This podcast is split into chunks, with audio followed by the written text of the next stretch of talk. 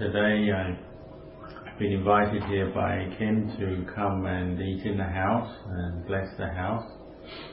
Um, I've come with Ajahn Tom and Ajahn Kalyana and the Sangha. And this is uh, an auspicious way to um, begin the use of a new house. This is a new house and inviting monks to come and eat and bless the house is, is the correctly auspicious way to begin that. I first um, met Ken about seven years ago when came to the uh, Australia for the first time and we travelled first to Sydney and Canberra and Ken came to meet us in Canberra and then brought us to Melbourne, sat on um, a tour bus from Canberra to Melbourne with us. Um, and since then he's had the aspiration to invite me to come to his house. So it's been an aspiration he's held for many years, so today finally has been fulfilled. Um, and as I said, it's an auspicious um, or a blessing, an auspicious blessing for the household, for all of you coming here today and for the house itself um, to invite the Sangha like this for, for a meal and for chanting. When the monks, the Sangha come to the house like this, we chant the Paritta chants, which are verses of protection and different teachings of the Buddha, and what we call auspicious chanting. And this generates a very good feeling and good energy here for in the hearts of everybody listening and for the for the household here. Um,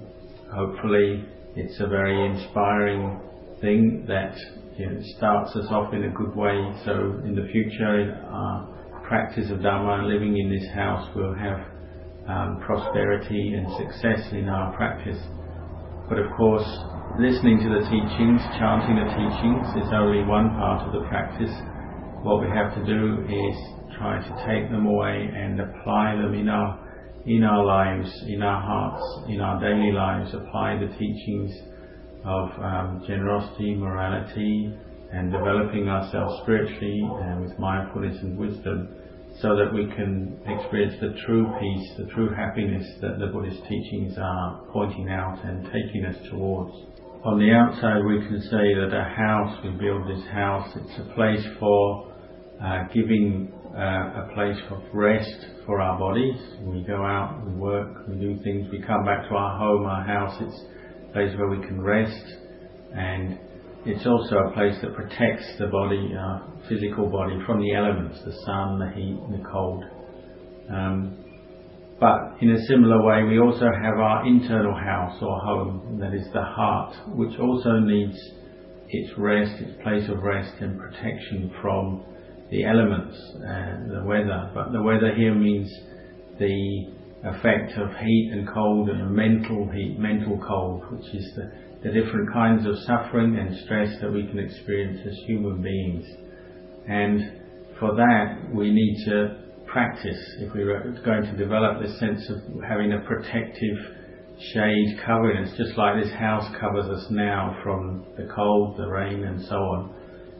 we have to have the protection of the Dhamma, the truth that we develop in our practice in our hearts to protect us from the, the effects of living in the world and the possibility of experiencing stress and suffering. And the way we do this is by practicing on a daily basis, putting the teachings into practice, just as you've been doing for many years now, um, developing yourself in wholesome ways of uh, generosity, sila, and developing particularly mindfulness, um, calm, peace of mind, where you can reflect on the truth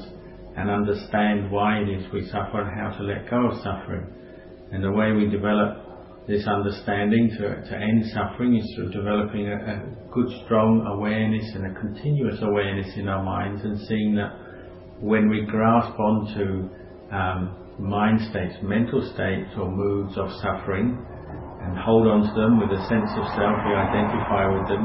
we're going to suffer because of that, moods of, say, greed, anger, delusion. But the more awareness we have of this and see that happening, the more we can detach our minds from, from that tendency to attach to moods of suffering. We can step back, we can reach a place what we call the spaciousness or the emptiness of mind, where we're letting go of our um, tendency to attach to greed, anger, delusion, and we'll find we, we experience mental states of peace instead. And this is the real heart of the Buddhist practice which we have to develop in our daily lives. So today, coming here to chant uh, and you could say spread metta, bring the teachings, bring the, the fruits of our practice here.